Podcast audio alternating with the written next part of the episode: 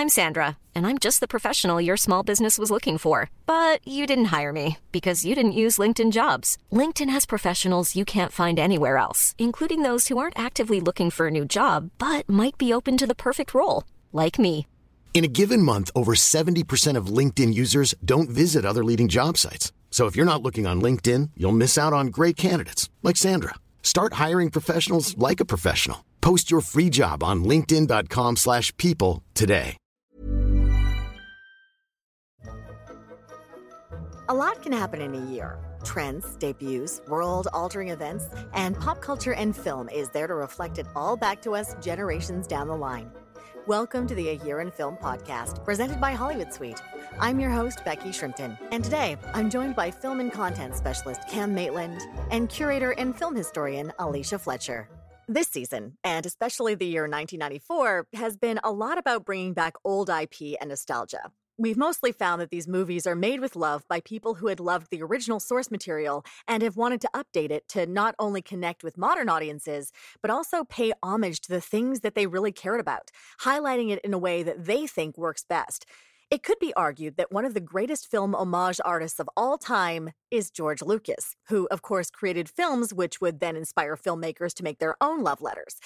If you look at George Lucas's career, there's a huge gap where he goes away from hands-on directorial filmmaker from Star Wars in 1977 to well, The Phantom Menace in 1999. But his influence as an executive producer and story creator is all over the 80s and 90s, even in places you wouldn't expect it.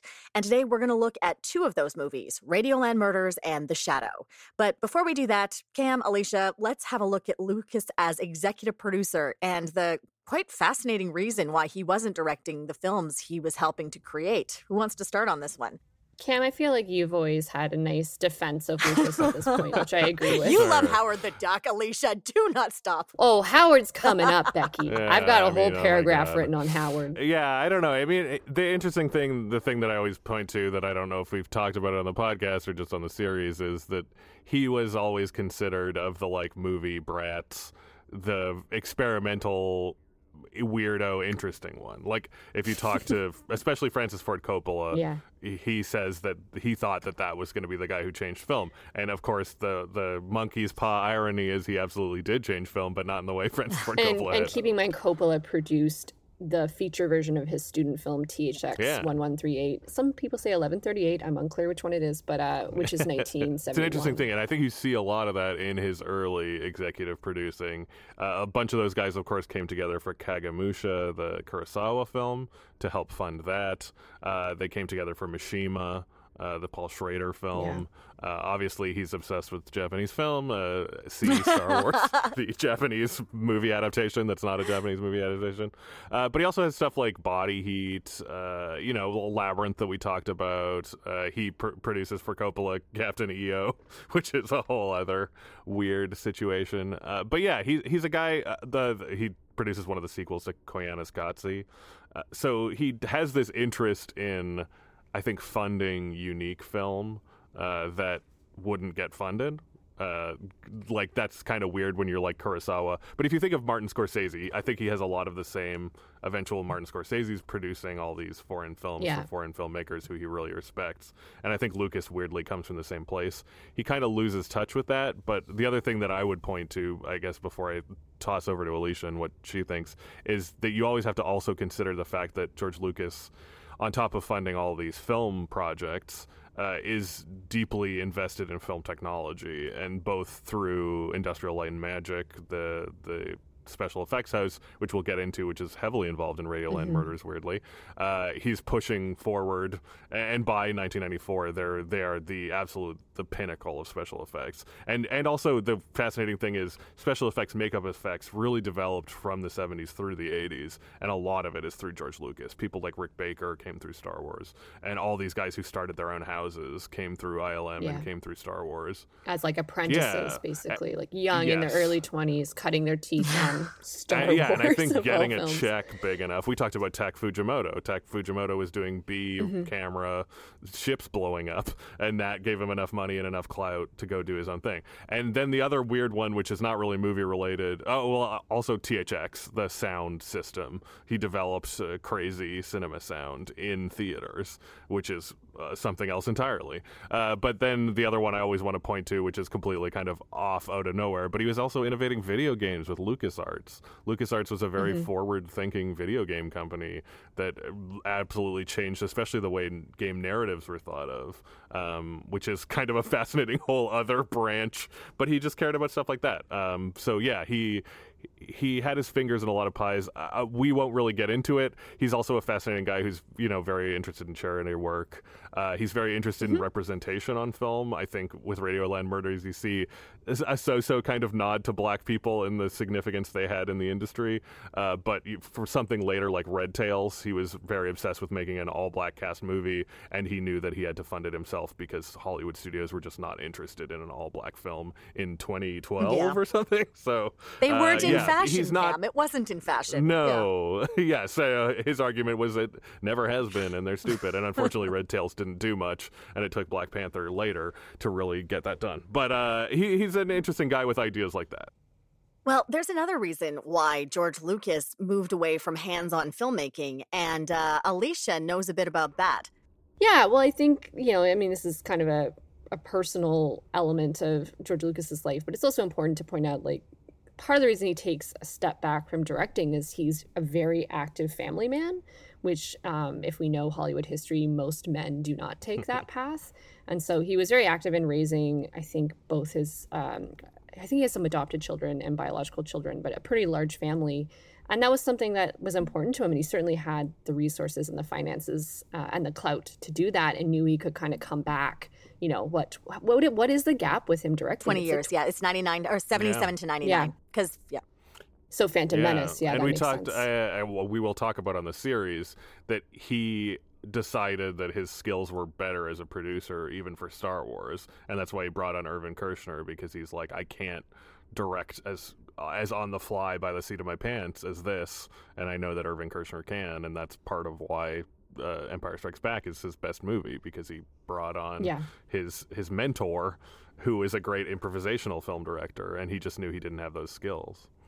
Who we talked about in the very first Mm-hmm. episode of this podcast in season one. Irvin Kershner directed Eyes of Laura Yeah. Mars, which is what got Lucas to hire him for. Do you think one of the reasons that he likes working with Spielberg so much is, as we've discovered, Spielberg is that kind of like maniac off the cuff director? So, like, he can bring that influence into it. I mean, they both obviously, we're going to talk about in a minute how they, they love serials, they love all that kind of stuff, which is why you have Indiana Jones.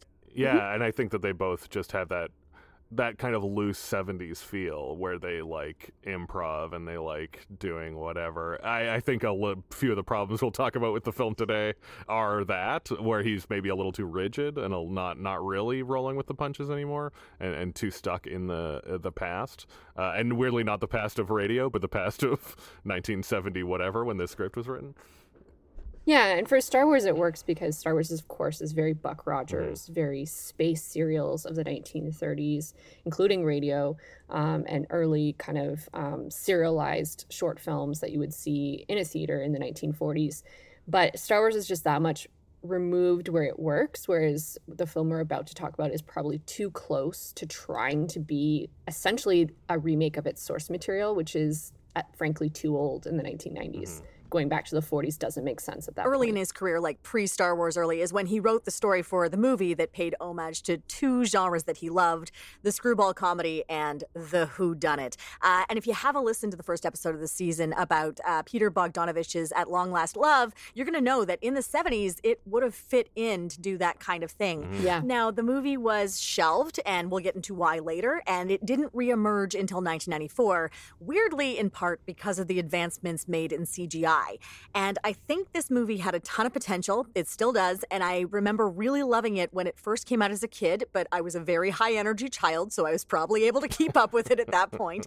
And uh, at the time, it was critically panned and was a major, major box office flop.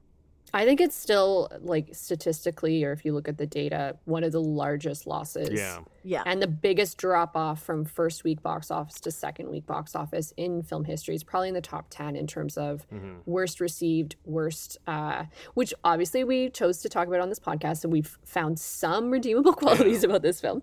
But it is really important to note that this was the bomb of 1994. Which uh, I think it does have a lot of redeeming elements. Like I think there's a, an amazing supported cast, like amazing, and I think like uh, Bobcat Goldthwait, Stephen Tobolowsky, Michael McKean, and Christopher Lloyd, just to name a few, are like the mm-hmm. MVPs of this movie and what they're doing. Candy Clark. I, I, the whole film, I was like, Candy Clark's in this. Candy Clark from Man Who Fell to Earth. Didn't recognize her. She's throughout the film. Had to figure it out later, like, oh, she's the woman in the audience without any dialogue.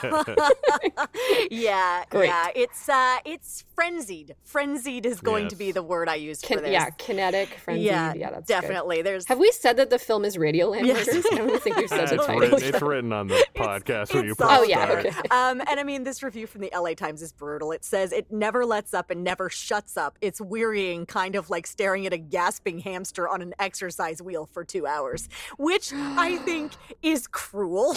I do not think that is correct. Um, There are moments in the film where the hamster steps off, and I genuinely laughed, and I genuinely saw kind of the tunnel vision that you know George Lucas and the director he chose for this film, Mel Stewart. Mel I, I saw it. I was like, I will say. sorry, Mel Smith. You know what? Yes, it's Mel written somewhere as, as Mel Stewart because I fell for the same trap. Yeah, I wrote down Mel Stewart. That's weird. His previous work was The Tall Guy, which was a early Jeff It's Goldblum good. film. A delightful film. Yeah, I I would love to see that, but um, yeah, I I don't. know. We Yes. should probably talk about. the that's plot right. Cam, film. Cam, lead us through the plot, please, just Um, quickly. Well, it's, it's Quickly, uh, faster, faster. uh, no, it's a it's a fairly classic uh, sort of setup of a screwball comedy. There is a husband and wife uh, on the verge of divorce. Uh, Roger and Penny, played by Mary Stuart Masterson, who people know, and Brian Benben, who people may not know because he has No. he has not been famous for a long time.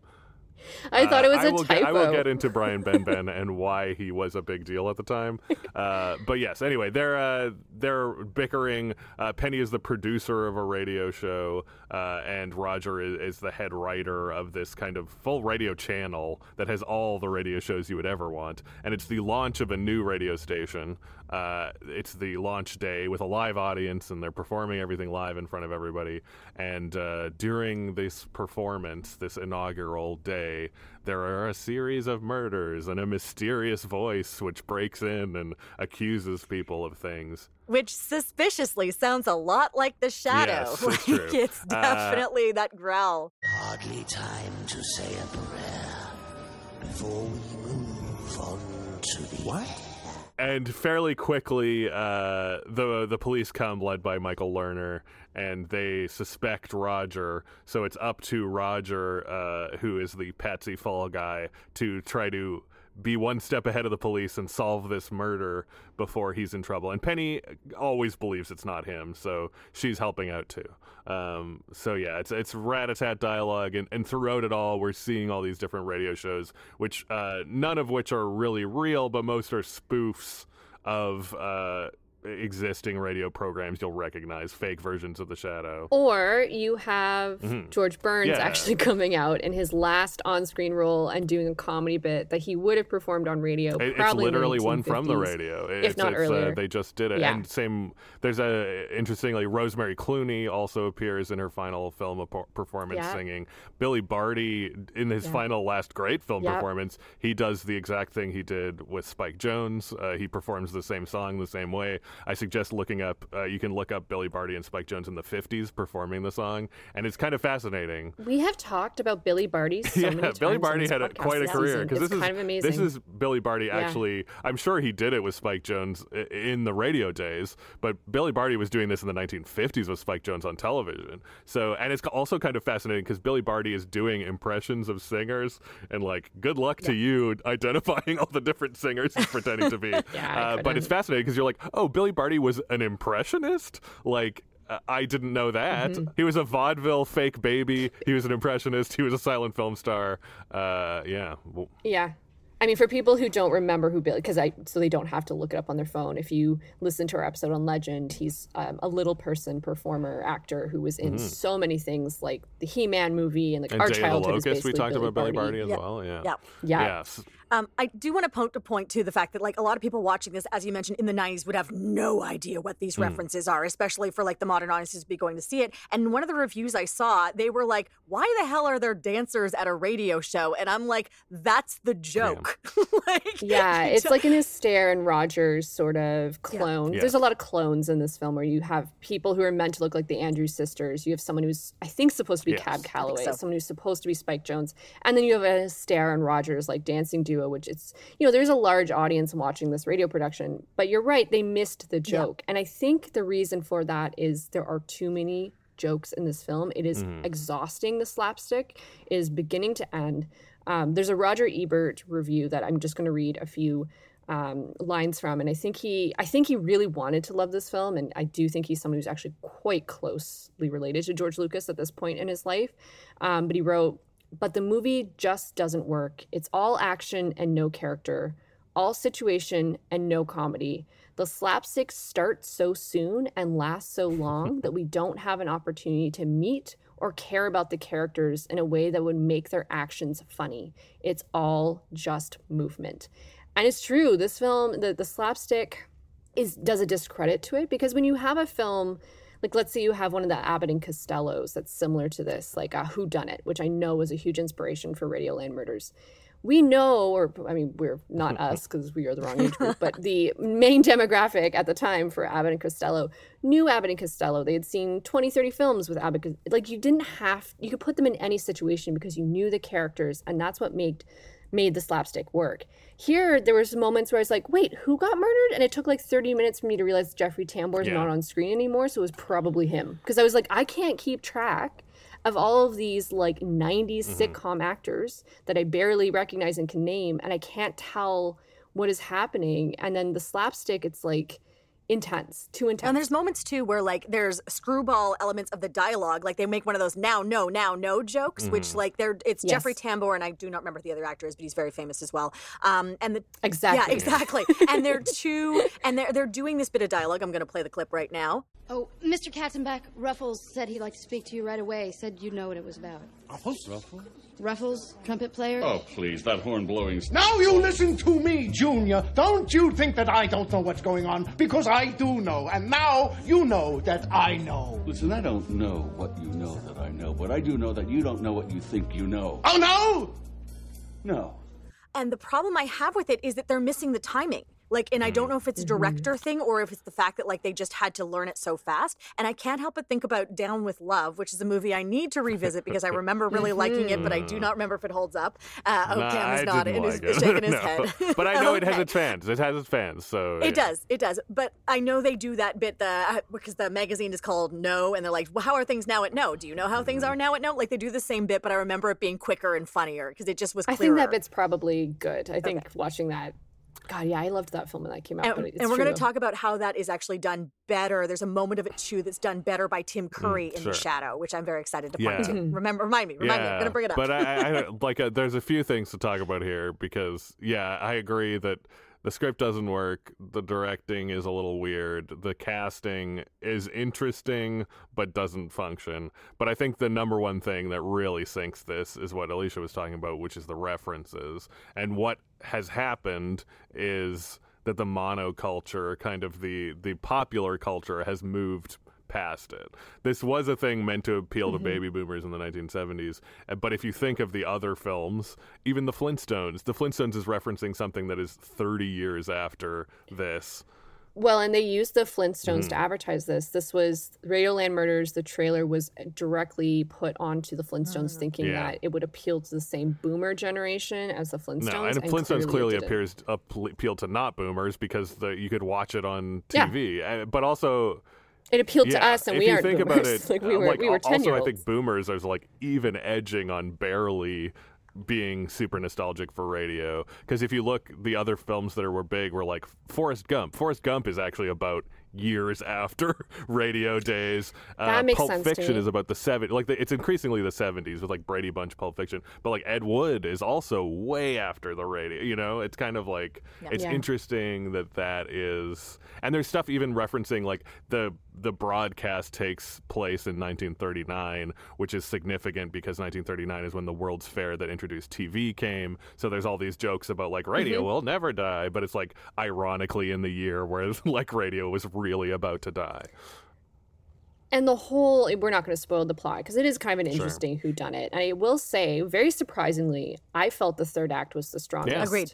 in the film and i, I think it's because they pull back a little tiny bit Yes. from the slapstick and the who done it um the who done it plot bad, is yeah. actually really effective and it does involve i think very cleverly t- the Mm-hmm. invention of television like i really think that this is the ultimate like radio killed the video radio Video killed the killed radio the Video killed the radio star, yeah which is sorry. also related to the shadow. It all Yeah. comes back. yes, It all comes yes, it all back. comes back.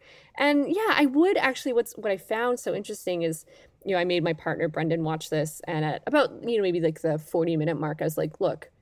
I'm giving you an out. If you want to turn this off, I will wake up at seven in the morning and finish this because I have to for this podcast. But like, I don't want to subject you to this. He wanted to stick it through because he said he's been just watching way too many good movies lately, and it's good to remind yourself What else is out there? the diaspora film but i'm glad he was glad we stuck with it because like there's something Yeah. there to recommend in Yeah, that yeah. third act For me, it's the you know, talking about all the gags, like the constant gags. For me, it's uh, I think I mentioned it earlier. The character actors when they hit the jokes, boy, do they hit the jokes. Bobcat Goldthwait has True. a joke in there where it's like, The actors are improvising. Throw your curve. and then he starts screaming in a way Bobcat Goldthwait only can, and I laughed really which i think he was not allowed to Mm. up until that point because his introduction on screen i'm like oh my god is that bobcat and then he's not bobcat for like an hour and then he's full Bobcat. Yeah, yeah, it's, it's interesting. I, and I mean, so what? What we should go into is that this was, you know, this was a script from the '70s that was meant Yeah. to kind of happen a few times and didn't happen. It, it was an idea that he wrote while filming Mm-hmm. American Graffiti. So we're looking at 72, 73 is when it comes out, American Graffiti. He's probably writing this in 72.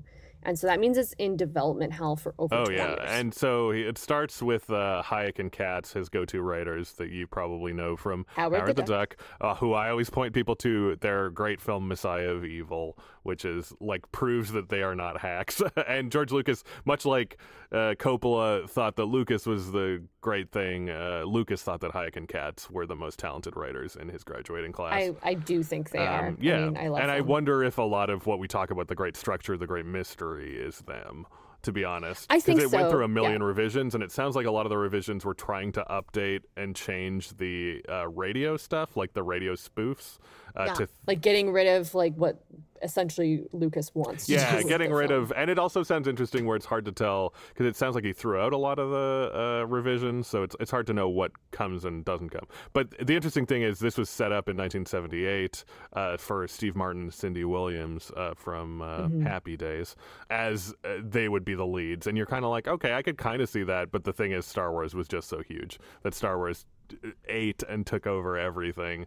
I wonder again if it's Batman too, you know, where mm-hmm. Batman part of the pit thing is Batman brought in this old IP again, and then part of the thing is that Lucas realized by utilizing computer generated imagery to create a lot of the sets, which would be very costly, he could get this down to about $10 million.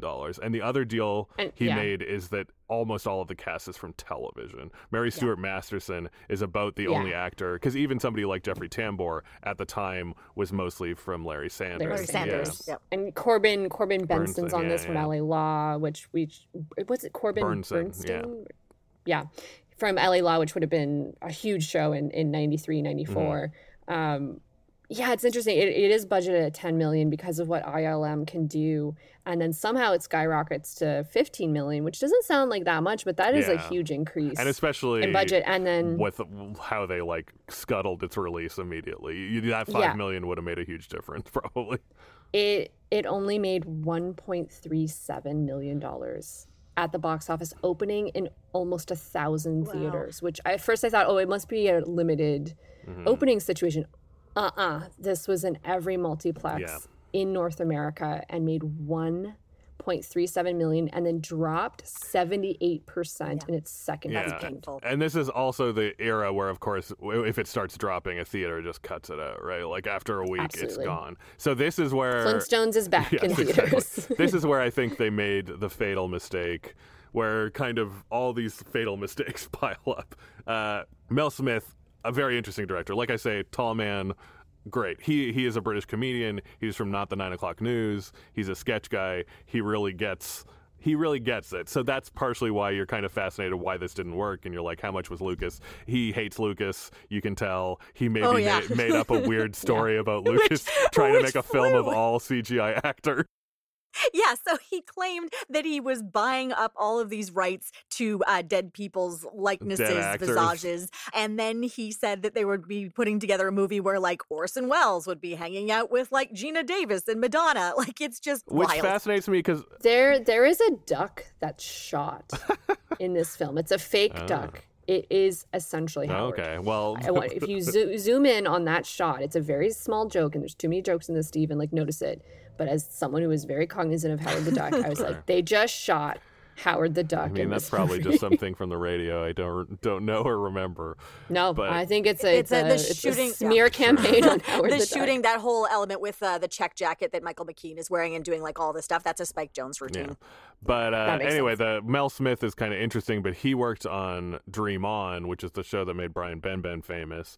Dream On Oh. Interestingly, I wonder if it's also a meta casting commentary because Dream On is all about a guy who is so obsessed with television and movies that it infects his life. That show, you and I probably don't know or we were too young for it. Also, if you lived in Canada, it's an HBO show that we did not get.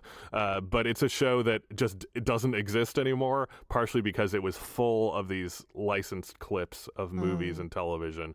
It's the Um, Muppet uh, Babies it's of absolutely the Muppet Babies. It's 100% Muppet Babies starring Brian Benben. also, it had boobs in it, so people Mm. loved a sitcom with boobs. Um, but it it was on for years, and Brian Benben was kind of a deal. Like, there's a Brian Benben sitcom that he had, but I think he's just a very TV guy. I don't think he's doing a bad job, but I think if you think if if it was Michael J. Fox or Michael Keaton, you would get more than 1.3 million dollars at the box God, office. Michael Keaton would have been so Yeah, good and I, I don't even think Brian Benben is bad. He just doesn't have a draw. No. He just doesn't have the and like if you compare like Mary Stuart Masterson was pretty big at the time, um, and she does a good. Yeah, I good. think both of them are equally good, but it's just like Brian Benben is not a celebrity who has a draw, and I, so I think that Mel Smith brought him. The interesting thing that like with the slapstick not working and the jokes all the time not working, one of his movies that's kind of buried that people also really love is this movie called Brain Donors, which is essentially a Marx Brothers script starring John Turturro. Um, and people, a certain comedy fan loves it because it's like a Marx Brothers movie that never got made, and it's essentially people just doing Marx Brothers shtick. So the weird thing is, he kind of has in his belt, and I mean, tall tall guy feature is Rowan Atkinson doing a lot of kind of classic vaudeville style humor. Uh, so you know that he can kind of do it. So there's something falling apart between the script and the actor and Lucas, and and I you you think with his bristling against Lucas. Uh, yeah, it's weird. Uh, he he ended up directing the Mr. Bean movie, which some people have a great I was just going to say, I was just, I was like, in my head, something just popped in where this man goes on to make my favorite film from childhood, Bean. well, he was yeah he was really big in uh, uh, Rowan Atkinson's career. I mean, that makes sense. I loved Yeah. Bean, and I think Sandra Oh had her first Hollywood role Oh, in perhaps. Bean. Is it Interesting, before or after Arliss? That's always the other question. It's before, I Ah. think. yeah. Uh, well, I want to take us back to the CGI because until it was like actually freeze framed in certain elements, I couldn't tell it was CGI, but it is Agreed. really gorgeous. Like Yeah. it's really Very impressive. effective. And Lucas himself went on the um, on the, the promotional trail talking about the CGI because that was what I think. If if anything, this is not a failure in that he got the, it out there that you could start using CGI in this way incredibly Yeah. inexpensively, and that was kind of the point. And my favorite is there's a a Bobbie Wygant interview with him where she is just so uh, obsessed with the idea that now they can make lava look real, and he's like, actually, I'm thinking about using it for like characters, and we'll be able to have these incredible interactive characters. And she's like, but lava will look real, right? Listen, and I think as much as uh, like we love Bobbie Wygant partially because her entire archives are online. Yes. That's the real reason she's the fourth anchor of the show. But uh, um, she's not. I wonder if she knew about the, the upcoming competing volcano movies because those are coming up. Oh, Bobbie probably had a yeah. tip. She probably literally talked to somebody who talked about lava in volcano and Dante's Peak. And, Yeah. and- which is going to be on this podcast for sure for season coming up. she, uh, 1997. she, got, she got shook by Lucas. But yeah, I, the the interesting thing I think to point out, and a special reason to watch this if you're a fan of Lucas, is this is really the prototype for the Star Wars prequels, which Yeah. famously were one of the first big movies with all computer generated sets. So I yeah, see know. so much of the DNA of Jar Jar Binks in Radioland Murders in terms of just the jokes that don't work and the completely being out of touch with what the current generation finds funny. Not that I think Jar Jar Binks would have been laughed at in 1939, but there is there is a bit of Jar Jar in the Radioland Murders for sure. I can see that. Um, Cam doesn't really. No, I, mean, I Cam's- get it. I also think that weirdly, I think Jar Jar might have been laughed at in 1939. don't, Maybe. don't Oh, count maybe Jar that's Jar where he out. belongs. he wrote it for his. He wrote uh, the Phantom Menace for his kids, though, right? Like he we- he wrote it with them in mind. He definitely thought kids would love possibly- Jar Jar. Yeah. Is what you can you know for sure. He He was he thought. Jar Jar would be the number one kid thing. Yeah, I don't know. Another thing I just wanted to point out, kind of among all these interesting actors and interesting cameos, is this is the last role of a, a very interesting actress, Anita Morris, who was a big Broadway star who Yeah. uh, did a lot of stuff with uh, like Jesus Christ Superstar. She originated uh, a role in Nine. She was kind of a huge star. She plays the the sultry lady who's the the sexy voice who's sleeping with everybody. Uh, The va va va boom girl with the va va va boom voice. yes. Yeah. Yeah. she she passed away from ovarian cancer Mm-hmm. just a few weeks after filming. She was someone that had been diagnosed 14 years Yeah. earlier and told that she wouldn't survive a year. And her she actually started her career in film upon that diagnosis. And I think if you would recognize her from another film, it's a really excellent film on Disney Plus right now called I say Disney Plus because if it's Disney, we ain't getting it on Hollywood Suite. Um, called uh, Ruthless People. Ah, She's yes. like Danny DeVito's mistress in that. Just like this burlesque, classic burlesque body. Really, really good actress. I really loved her. Yeah, she, she's super cool and, and wasn't in a ton of films, so she's kind of one of those No. Broadway people. Uh, and fascinatingly, uh, she is the mother of actor James Badge Dale, which I think a lot of people may not didn't know, because he was, you know, she died quite young. Uh, but yeah, she's uh, Yeah. her and Grover Dale, who's a pretty famous uh, choreographer. You may know him as a former lover of Anthony Perkins. Uh, he, yeah, they had uh, James Badge Dale together, so it's like kind of a, a fascinating person to see in this role, and I think she has a lot of fun with it. And it's yeah, it's great that she had this kind of She's cool perfect. final role Perfectly too. cast. Yeah, if we're doing this too, I want to point agreed. people towards uh, Stephen Tobolowsky, who is one of my personal favorite, and not just one of my personal favorite. I'm sure like many people's favorite character actors. He's someone who has yeah. 277 IMDb.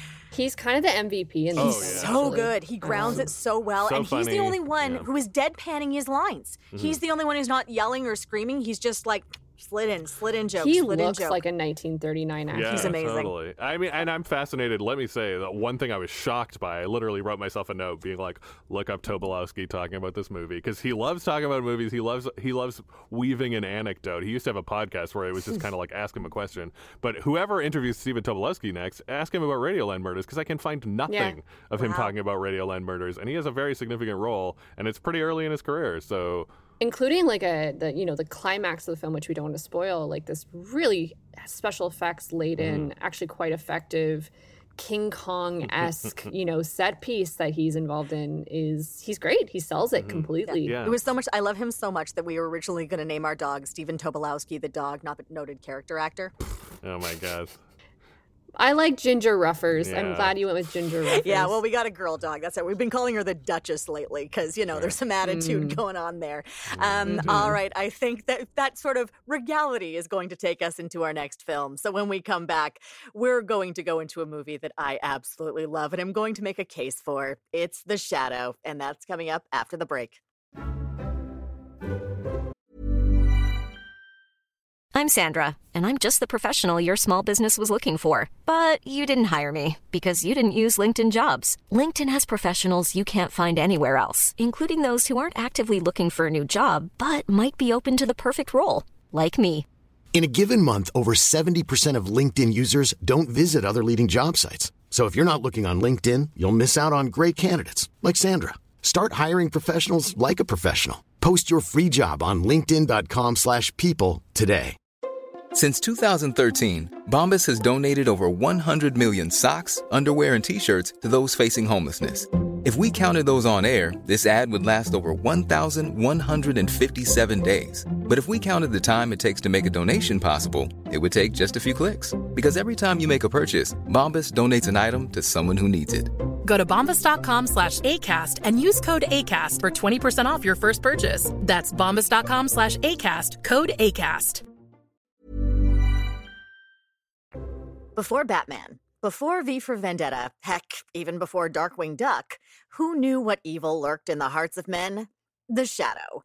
Although, like the Flintstones, the Shadow had been bouncing around Hollywood since the early 80s, the 90s became the time for trying to revitalize the classic 30s and 40s comic book and radio drama characters.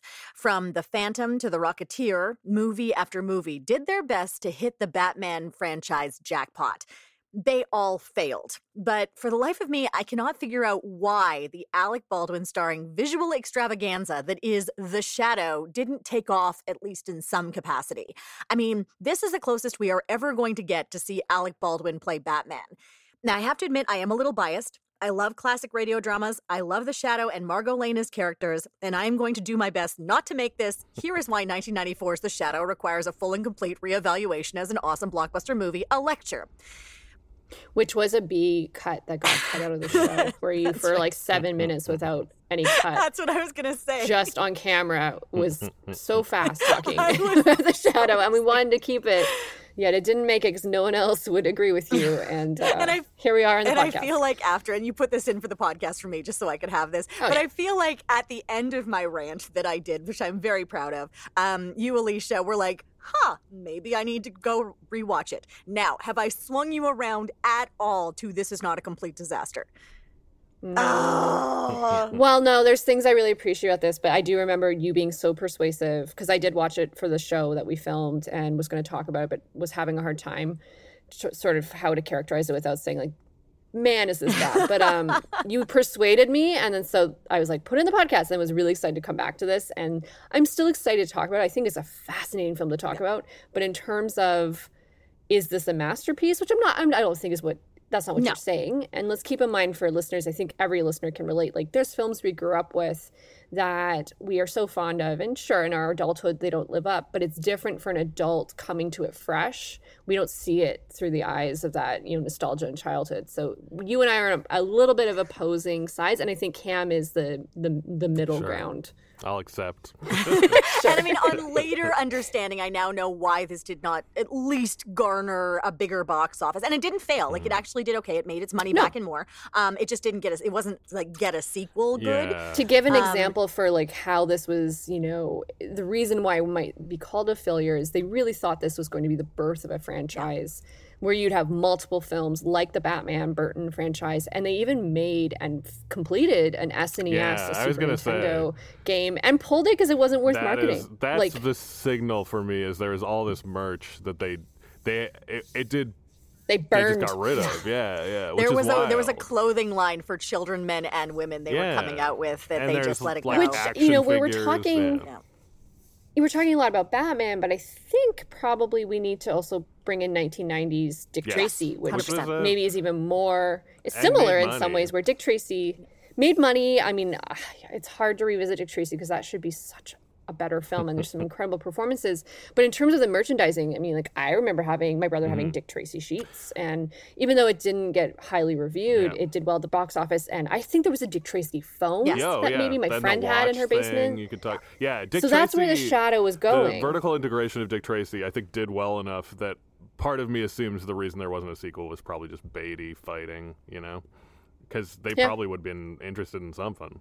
Probably. but you know, and that's a film that's helmed by Warren Beatty, like top, you know, Hollywood legend, really amazing director of Heaven Can Wait, which we talked about on the podcast. The Shadow's different, you know, but I can see where they were. Their eyes were on Dick Tracy and a bit of Batman, and maybe that's the wrong approach to Yeah. take. I would argue. Oh yeah. Well, we'll get it. We'll get into all this, and let's just say that the reason why, and very cut and dry, the reason why this did not make the multitudes of millions that it should have was it was released opposite The Lion King, and it just you know decimated it for obvious reasons. Because if you're taking your young person to something, you're gonna take them to, uh, you're gonna take them to Lion King, and this is just like a little too adult, but still a little too young. Like it sits in like a weird demographic.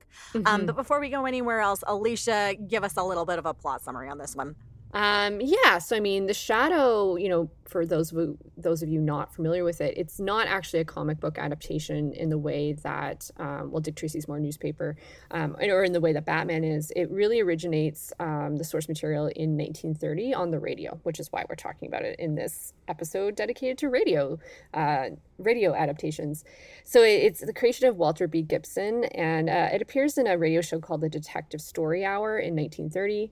This character is like a side character called the Shadow, and he can kind of through mind control make the appearance of objects as well as himself appear different uh, for people, if that makes sense. Cloud so he can kind of cloud cloud people's minds. So that means this is important to the film that when Alec Baldwin, who is Lamont Cranston, uh, so Lamont Cranston's kind of the Bruce Wayne character in this film, uh, where Batman is the Shadow. Uh, Lamont Cranston is Alec Baldwin and looks like Alec Baldwin. When he's the Shadow, he's in prosthetics and looks like an entirely different person. I was gonna say, I think he looks covered like an entirely different Baldwin. He looks like one of his brothers. Yeah, so basically they put Billy Yeah. Baldwin prosthetics on Yeah. Alec Baldwin. this like rounder nose and this slantier kind of forehead. But forehead. I and- like that they bothered to um, do that because they could have Yes. just wrapped him It's in a, great big scarf and a big I hat, agree. right? And let's let's like let's put a pin in that and maybe that can be our redemptive. but um so this character appears on the radio and then it then becomes it doesn't uh, uh, appear on radio again in a dedicated way until like the late 30s like 1937 it's actually the shadow becomes one of the top selling um, serialized pulp magazine stories uh, and later its own novels throughout the 1930s. So, like Radioland Murders, which takes place in 1939, this is very much a 30s and early 40s narrative. Um, incredibly popular. You know, this this is really what a lot of people have said. Bob Kane was inspired for Batman. Uh, he was inspired by the shadow, and there's a lot of commonality here. And I would argue, in watching the production design of this film, there's a lot of Gotham City, a la Burton, uh, 89 and oh yes, real Bur- Which I think is very Burton actually effective. from the. Uh, It's effective. but- Alicia, I feel like one of the things you would appreciate most about this is that like the design of it is gorgeous. Like the city looks Oh. Stunning. And i hate that i watched this in you know like not like on my computer essentially. Um i i know broken record. I would if this someone played this theatrically in a proper you know digital version or god forbid a 35 millimeter print i'd be there in a Yeah. heartbeat just for the gorgeous set pieces. This is a film that opens in tibet um, so it's very, very Batman Begins. I got to say, Christopher Nolan, looking at this and looking at the Frank uh, Miller, you know, Batman Begins graphic novels, there's a lot here with the Ra's al Ghul character. In this case, it's played by John Lone, who is um, an actor I want to talk a bit about because he is. I'm endlessly fascinated by John Lone, and he is somewhat of a missing person right now. Um, but he is the embodiment of Genghis Khan, um, who also has these skills the same as the Shadow. The Shadow is a someone who was a World War One soldier who was traumatized by the war and then decides to become a, a drug Evil, kingpin yeah. warlord. Which I do kind yeah, of in like that the white dude is the one coming in and fucking it up for all the Asian people. Yeah. And I'm like, thank a you. metaphor yeah, there. the captain. It's opium and hero- heroin, and they keep that in the movie, which I really like. And then this master who can you know kind of um, master this uh, mind control takes him in teaches him you know kind of the crime fighter ways and, and, and all of the Yeah. things and he then goes back to new york and uh, you know becomes a crime fighter a la batman um, meanwhile john lone uh, who's playing Genghis Khan has Shiwan also Khan. He's, Yeah. he's, uh, G- he's he's the Yes. oh, he's the only living descendant of Genghis Khan, which with modern DNA we know is not a thing. is ridiculous. Thirteen, like it was at eight percent of Oh, the there's planet a- is related to great, Genghis if Khan. I can't remember the documentary, but there's a great documentary about the descendants of Genghis Khan. And there's a French village, which looks like a fairly normal French village. But they all have, if you don't know, famously, the descendants of Genghis Khan. uh, Many of them have this birthmark on their tailbone, and almost everyone in this French village has it. And the French village has an old French tradition, quote unquote, of when a body is buried, only two people who they don't know who they are secretly bury it somewhere, and that's actually a, a Mongol tradition, so you wouldn't rob the bodies. That's, yeah. that's wild. I mean, that that's a whole podcast. Yeah, episode on its exactly. Yes. That is- Somebody yeah, neither here nor the there French for a year of film. Genghis Khan. But Uh, wow, yeah. wow. Anyway, this guy's the only, which is we know is an accurate uh, descendant, and yeah, it you know there's set pieces in the museum. We've got um, Tim Curry as this sort of assistant to uh, Ian McKellen, Mm. who's in this film, who are developing. Let's say, for better or worse, uh, like a, a nuclear They're bomb. developing It's not called that, MacGuffins. but is what they're yeah, developing. a, a bomb, which you know John Lone's character is then going to use to blow up the Earth or something like that. Um, and then you have Margo Lane, who's a rumored either cousin or sister of uh, Mm-hmm, Lois Lane from Superman, who is the love interest here, played by Penelope Ann Miller. I know you're going to defend her to the death, but for me, she is the weakest. I have no. I'm not film. defending this one to the death. That's actually, I think, the biggest problem with this film. is- Costume's beautiful, and yeah, she hair's is an incredibly gorgeous terrible. clothes rack, and that's the problem. Wow. She Terrible. she does get one of the best lines, or part get to be part of one of the best jokes in the uh, in the whole thing, which is Oh, God, I dreamed. So did I. What did you dream? I was lying naked on the beach in the South Seas. And the tide was coming up over my toes. The sun was beating down. My skin was hot and cool at the same time. What was yours? I dreamed I tore all the skin off my face and was somebody else underneath. You have problems. I'm aware of that.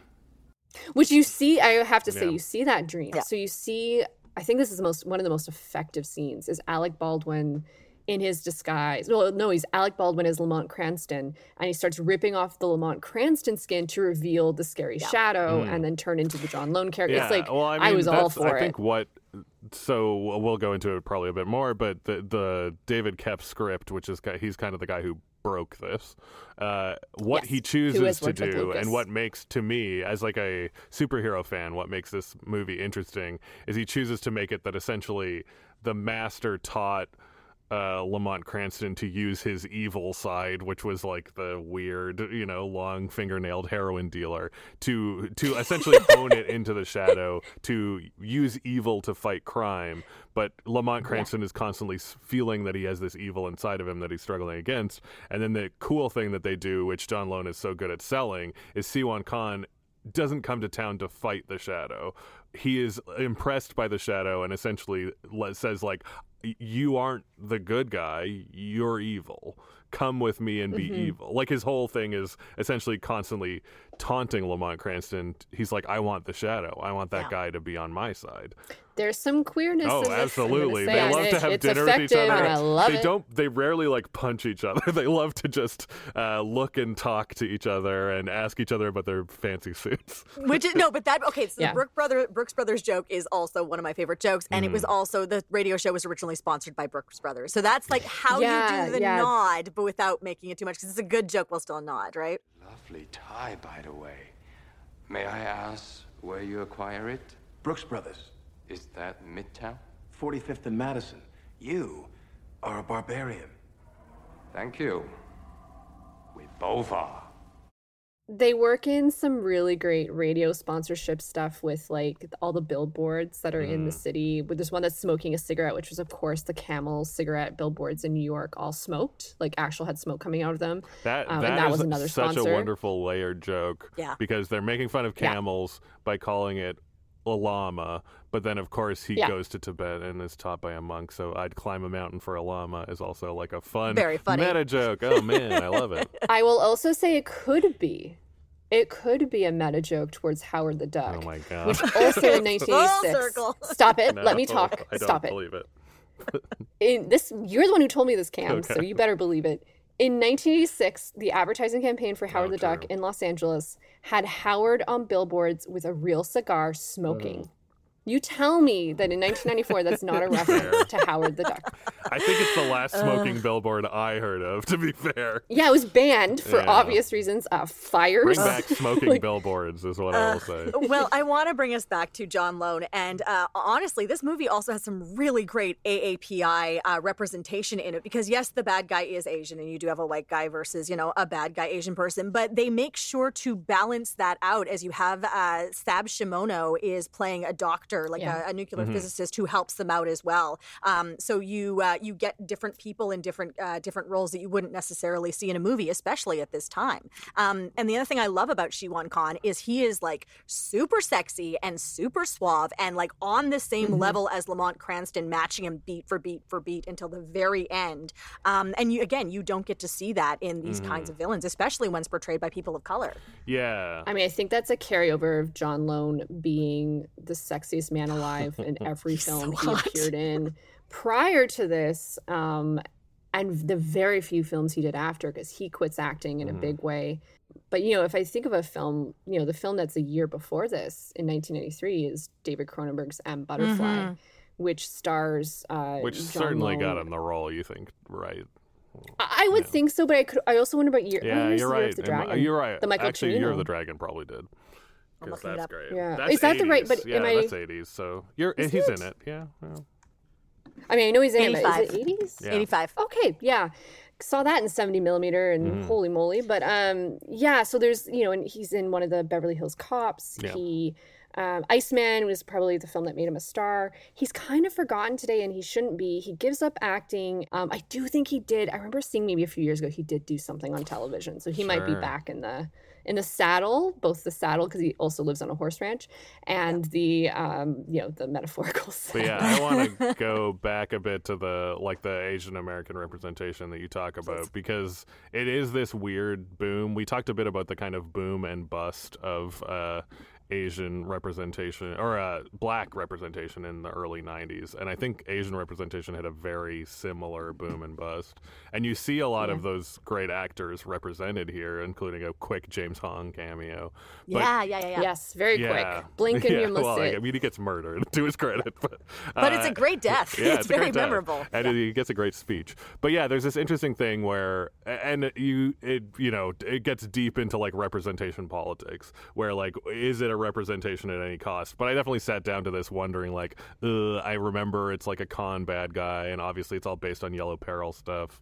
So is it going to be dicey? But like you say, the fact that there's Asian American characters is like that's what nowadays would be like oh that is a good balance um but yeah the same coming up of course there was kind of the bad stuff but at the same time that was representations. People like short round uh people like long Mhm. Duk dong data in the goonies. Those characters it's interesting that in the late 90s there just are not asian characters. So you start to wonder like were those characters better than nothing? But actually around now is when you have a great boom of positive uh, Asian representation, stuff like the Joy Luck Club, Mm. uh, stuff True. like you know the the turtles go back in time to, to be with Asian characters. Basically, there are so many Asian actors at the time becoming famous, uh, and it's kind of interesting that it's a fascinating like time, and it kind of goes away. And 1994 is also actually, I believe, the debut of All American Girl, the Margaret Cho sitcom, which was Mm. At is the so time good. the first ever all Asian cast sitcom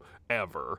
And then I believe it was the only one ever until Fresh Off the Boat, which also shows you that weird dip again. crazy. And I this one I have no explanation for uh, why that representation really went away. And I think John Lone is a perfect example of that, where it's like here he is absolutely holding his own as the full Yeah. star of a movie and he's a guy you know he comes from the peking opera so he probably has crazy skills that are not even on display Shang- specifically the Shanghai Oh. Opera because I got confused. I know I know that that's very minutia, Yeah, but uh, he was an orphan that was adopted. His name Lone is because he was Can we adopted make as an orphan in movie Shanghai. about this I was just going to say, can someone listening amazing. get it? Like, find him, make a documentary, or write like. He makes documentaries and- too. It's worth saying.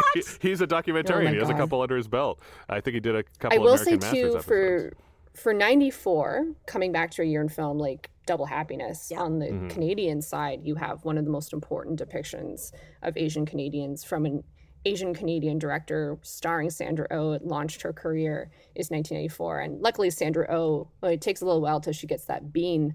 Uh, casting call, but like it would take her a little Yeah, while yeah. too to, before she got the role she and deserved. I mean, it's interesting with this era of media. You do see a lot of people trying to go back to it, and actually a lot of famous Asian actors. There's quite often films set up trying to pick apart, find a modern way to represent characters like Fu Manchu. Yeah. And I, I know, Mhm. um, oh my God, Dragon Ladies. Yes, absolutely. And, and uh, a lot of Asian actors often have the rights to Charlie Chan and are trying to mm-hmm. because there were these popular Asian characters throughout the history of cinema and novels, but they were based on bad stereotypes and and Well, yeah. and, and looking at the 30s specifically, if you want to look at the era where The Shadow was one of the most popular icons, you know, globally, really, um, someone like Anna May Wong, Yeah. who was a very important actress beginning in the silent era when she was incredibly young, but then transitions uh, very successfully in the 1930s and again into television in the 50s before her life. She died um, quite young,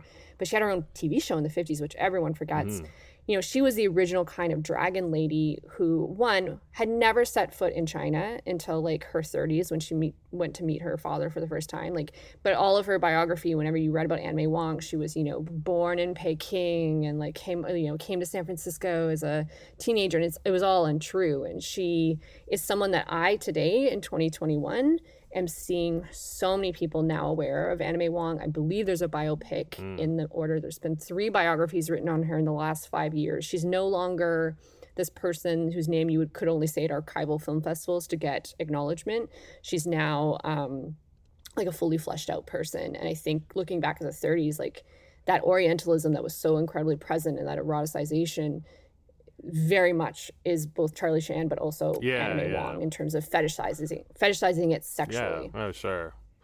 Well, I mean, this is this is the era where film, uh, a film adaptation of a very famous book, The Good Earth. You know, Anna May Wong wants the role, which is obviously of a Chinese woman, and it goes to L- German Luise Rainer in Yellowface, who wins an Academy Oh, Award for it. Christ. So, like, And I mean, when you that's sort of the era we're when you about. look at uh, Shiwan Khan and all the great Asian villains, I think you can also look at like Sessue Hayakawa, who was a, a Oh sex symbol but could Thank only you. be the villain because they would not have, you know, you couldn't really have an interracial couple, and they wouldn't really bother to have. Uh, an Asian lead woman that often, so he he was mostly pigeonholed as a villain. his wife did produce films where they were able to star as a Nice. couple um, like the dragon dragon painter would be a good example um, oh yeah thanks for bringing up Sessue Hayakawa is a, a name that's come out of my mouth Yeah, I mean, the last 20 also, like, years this- he, you know, he's he's up there with Valentino as like the sexiest silent film Oh, guys. and was he ever? If anyone wants to just go on YouTube, 1915's The Cheat, uh, directed by Cecil B. DeMille, starring Stacey Hayakawa. Complicated film for Yes, sure. that's the thing. My God, though. My and God, I know we'd say that the shadow is complicated. As much as we can praise it, Yeah. it's still a little complicated because again, it's a it's an Asian man menacing a white woman at certain points. It's uh it's it's not free of it, but it's kind of interesting when you see this and you think about like for instance, 10-ish years later, Marvel was absolutely until another 10 years afraid to touch a lot of their Asian villains. They turned the Mandarin into Mhm. another racist stereotype, which was a Islamic uh, terrorist organization in Iron Man first, the Ten Rings, and then they made it this kind of goofy caricature with Ben Kingsley. Uh, but now they're finally in uh, Sh- uh, Shang Chi. They're gonna have a guy playing the character again, who's gonna be Asian. But it's because they had to get an Asian director and Asian writer because they're you know. Or, you know, casting Tilda Swinton as an Asian Yes. one. I mean, they, Not they, too they long ago. They have, and they have to- now apologized for it, being like, bad idea, Yeah. bad idea. Which Yeah. is Doctor Strange. Yeah, right? that's I Doctor did see that one. Strange, Yeah. Yeah, So there's still, again, it's like this weird thing where you don't want representation. We're we're past representation by any means, you know. But what are you losing when you are so? Because it wasn't even a time where they were afraid of being canceled. It was the late '90s. Yeah. So it was just Mm-hmm. them being like too lazy to try Too lazy too and too Yeah, racist. true, I mean- true. Uh, yeah, so it's like kind of a fascinating thing to watch this movie, like you say, Becky. That it, I think threads the needle wonderfully because I was sitting down, uh, very uh, worried that it was going to be a cringe thing, uh, It's and not. that aspect is handled so well. Yeah. I, I, I think we are recommending this film. I think I want I it. it. I, I want it. it to be more. I so I get frustrated when I see so much potential in something and it squanders it. And I think this, whereas Radioland had a, such a strong third act, to me, this third act is pathetic. Yes. you don't like a giant ball bomb rolling around. Yeah. the stuff I do want to point people towards, which I think totally redeems this, is number one, some of the action set pieces. So that giant thing in the water dome that Tim Tim Curry sets Oh, off, sure. that scene is amazing. And if Margo Lane gets that great little joke as she he like washes out on top of her, and it's like, "You called me?" Like that's really yeah, funny. you know what? I also think that there's missing to me jokes, like lighthearted. You know, Batman has the Joker in it. Uh, uh, But there's like a little Mm-hmm. Mhm. more when the banter is lighthearted between Margo and the Shadow. I enjoy that. I get that they're going for a Mm-hmm. Mhm. darker thing. And the other thing to remember is this was before superhero movies were allowed to be camp. And the kind of fascinating thing, of course, is That's a good David point. Koepp goes on to essentially bust open the doors of that with Sam Raimi and Spider Man, uh, which he also Mhm. wrote. Sam Raimi actually got the rights for this. So he was supposed to make the next one, is what was going to happen. he was going Oh, to okay. revitalize this character. Now, from what I can tell, the rights are lost right now. No one, Oh, which is why yeah, we I haven't can seen see one. No one actually knows who it belongs to.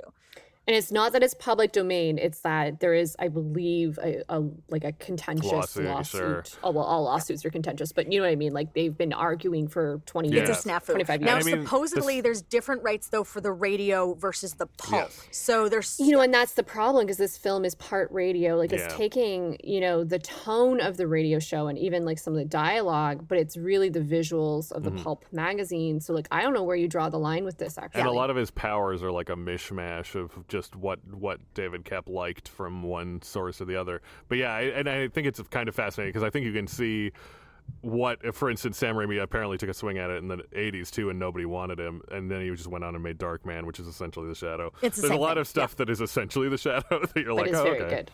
Um, yeah, so it's it's kind of fascinating, and and I mean, it's interesting that it was also I'm I really want to know it's produced by this guy uh, Martin Martin Bregman, who is really Al Pacino's producer, and I was like, and he cla- I think you say he's really Al No, Pacino. I mean, I was he, produced all the great Al Pacino movies, and that's partially why Penelope Ann Miller is here because she was in uh, Carlito's Way. It's pretty much a lot of the cast and Oh, crew of. Carlito's Way. Interestingly, uh, But Carlito's Way is ninety-five, right? Or is it that's ninety-three? before, yeah. I believe it's right before. Yeah, it's definitely Um, before. Yeah, I think you're, it's But anyway, yeah, so it, it's kind of fascinating in that regard. But I am also fascinated to know if it was the Shadow. He ever pictured Al Pacino as the Shadow. They claim that every actor they got is exactly who they wanted first first shot. But Yeah. you know, Can we just talk about how, just quickly because we got to wrap up? Tim Curry is the greatest in this and has one hell of a scene stealing, chewing like he is at his screwball best, which you get to see in Clue and in Oscar. Weirdly, that he's capable of. Like the '90s seem to be we need a scene stealer. Let's call Tim Curry Well, see, I wanted more of him. I don't agree. Hmm. I felt he was so underutilized because he's so great. But um, that that and death scene is so good. you know, The death yeah, scene's sure. good. Uh, what I will say is, I think the person who is phoning it in, Sir Ian Yeah. McKellen. Yeah. Oh, oh yeah. He- The worst- We know the- how you wanna watch the worst McKellen performance? It's he probably can The have Shadow. fun. He can do stuff. He's just not trying. He's a zombie for Yeah, most he's of it, Really like being both a literally. zombie. Yeah, he said he was struggling with the accent. He's like, they hired me to play an American, and I don't. He do should have just been a British guy. But yeah, it's very weird because we know, you know, we, he would go on to play Wizards and Yeah. Magneto, and we know he can chew scenery with the best of them. And he's just, and he's playing a daffy character, but having zero fun with it. Yeah, I do want to point to Yeah. though because I talked about wanting to talk about the screwball moment that I think in this works so well. It's John Lone and Tim Curry, which now it makes sense that he's an opera performer because he gets the timing. Is Mm. it's when Tim Curry is talking about Who saw himself a king in my kingdom. King? Did I say king? Maybe not the best choice of words. No, it wasn't. Because actually, I was thinking prince tops. Not even necessarily. Uh, Duke? Baron? Your choice, of course, your choice.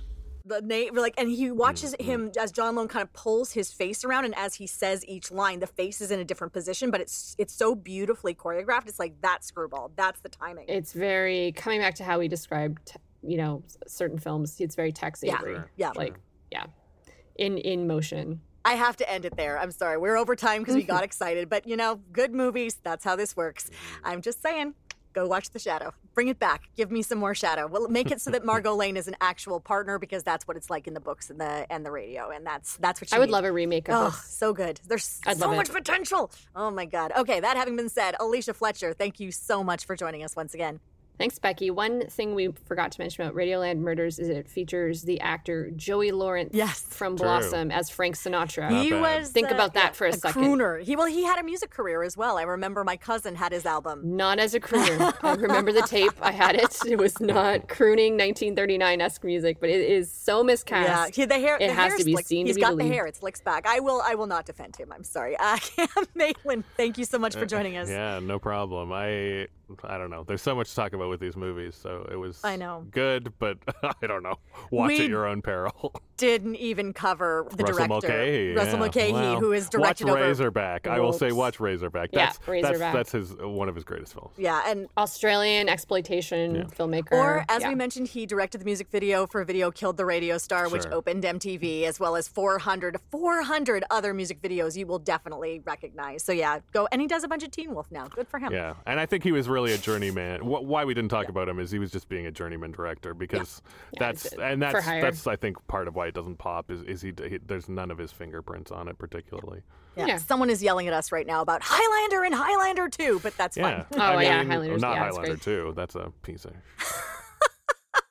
Okay, and you can join us again next week where we're going to look at two movies that involve Universal monsters not produced by Universal. We're also going to talk about Ken Branagh's very gelatined up abs. And we're also going to be joined by Faculty of Horror podcast and executive editor of Rue Morgue, Andrea Subissati, is going to be joining us. That's coming up next week. Thanks for joining us for this episode of the A Year in Film podcast from Hollywood Suite. If you enjoyed the show, please remember to rate and review us on your podcast platform. Want to email the podcast? You can do so at podcast at hollywoodsuite.ca. Find us on Facebook, Instagram, Twitter at Hollywood Suite. Hollywood Suite is the home of the movies that shaped the 70s, 80s, 90s, and 2000s. Always uncut and always commercial free. Hollywood Suite lets you experience movies the way they were meant to be seen on four HD channels and Hollywood Suite on demand.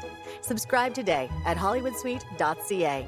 The A Year in Film podcast is hosted by Becky Shrimpton and produced by Becky Shrimpton, Alicia Fletcher, and Cameron Maitland, and featured Cameron Maitland and Alicia Fletcher as guests. Supervising producer is Ryan Maines. Executive producers are David Kynes and Julie Kumaria. Creative consultant is Emily Gagne. Audio engineering by Andy Reid. We'll see you next week.